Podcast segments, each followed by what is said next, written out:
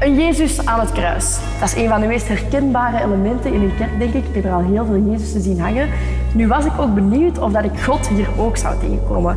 Ik heb hem nog niet gevonden. Ik weet ook niet zeker of dat dat wel mag.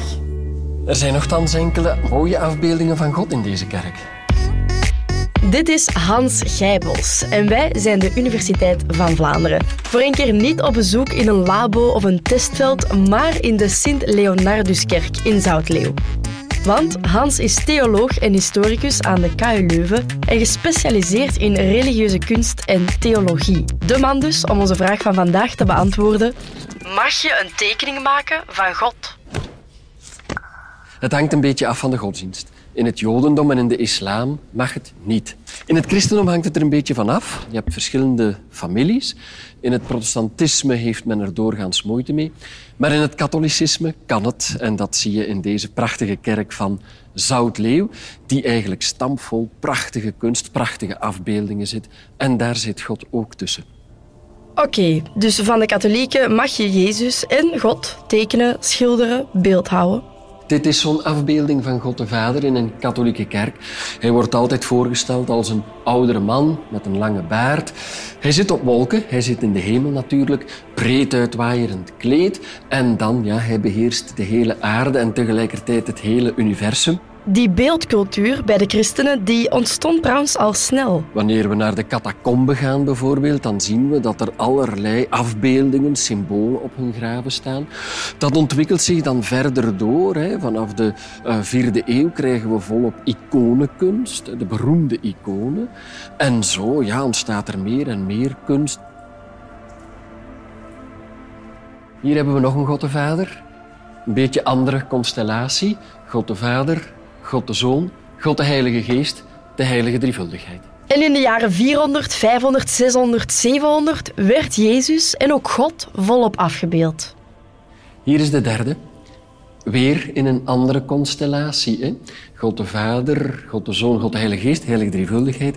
Maar hier zijn ze bezig met Maria te kronen als hemelkoningin. Maar niet iedereen vond die afbeeldingen van Jezus en God oké. In de 8e eeuw komt er een kink in de kabel. Plots wordt abrupt die lange productie van beeldcultuur onderbroken doordat er een keizer beslist in het oosten van kijk, we mogen geen afbeeldingen maken van God. En hij sluit zich daarvoor aan bij het oude Jodendom, waarin de tien geboden stond dat je geen afbeelding mocht maken van God. En dus alle kunstvoorwerpen worden vernietigd. Er zijn toen massaal veel iconen vernield, bijvoorbeeld. En we hebben niet veel authentieke iconen meer uit die periode voor de 8e eeuw. Maar tegelijkertijd komt dan de hele discussie op gang van Wellesnietes. En het Welleskamp zal het uiteindelijk halen. Hè. Johannes van Damascus zal heel belangrijke traktaten schrijven waarin hij zegt, ja, maar God is zelf mens geworden en dus mogen we uh, God afbeelden, want ja, we hebben hem hier zien rondlopen onder de gedaante van Christus.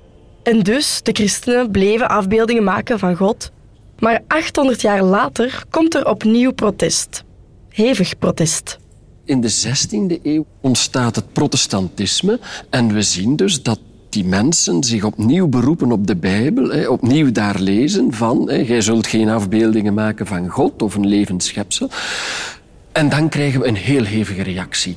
En dus overal worden uh, inboedels van kerken vernield, beelden vernield, schilderijen vernield.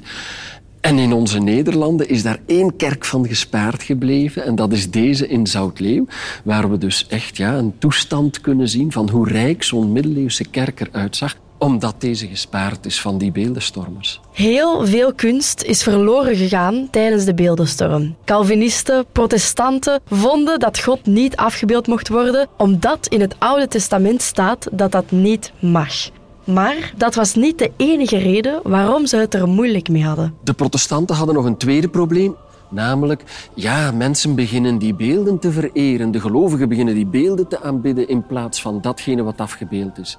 Terwijl in de katholieke kerk zei men, nee, het zijn verwijzingsfuncties, er is geen enkel probleem. Hans spreekt dan ook niet over kunst in de kerk. De afbeeldingen in de kerk hadden een functie, namelijk de mensen tonen wat in de Bijbel geschreven staat. Alles wat je ziet is eigenlijk beeldcultuur, waren allemaal gebruiksvoorwerpen. Als je naar de glasramen kijkt, bijvoorbeeld in een kerk, je ziet er allerlei afbeeldingen. Tijdens de preek kon men daarnaar verwijzen.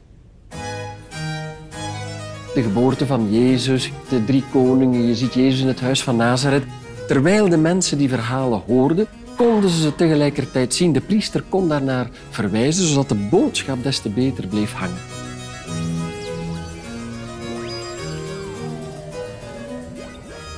Vanaf de vierde eeuw wordt het kruis het symbool bij uitstek van het christendom. Dat was daarvoor niet. En dus men bouwt zelfs die gebouwen in een kruisvorm. Maar de meeste dingen in een kerk zijn symboolgeladen. Bijvoorbeeld als je een kerk binnengaat, daar begint het al. Je moet een drempel over. Het is een speciale plek. Het is geen geen gewone plek. Hè. Je moet een drempeltje oversteken. En ook binnen de zuilen van de kerk, waar de kerk op rust, verzinnen beelden de apostelen. Vaak zijn het er zes, niet altijd. Soms staan er dan ook apostelbeelden tegen. Hè. Het zijn symbolen voor de apostelen die de hele kerk dragen. Het hele gebouw is ook georiënteerd. Het altaar, het korte stukje van het kruis waar het altaar staat, is naar het oosten georiënteerd.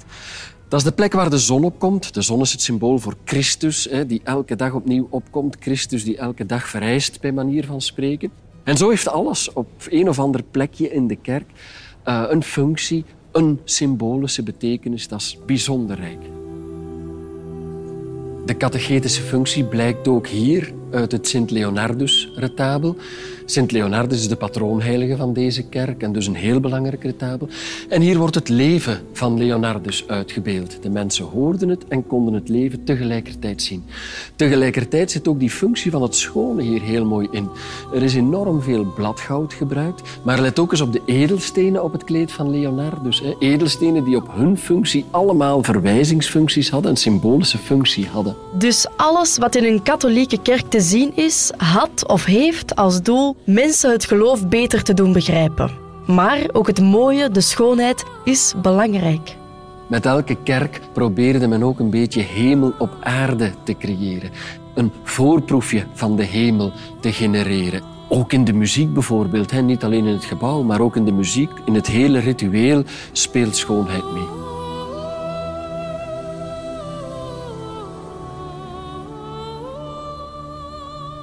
In een rijke kerk als deze is het vanzelfsprekend dat er afbeeldingen van God zijn.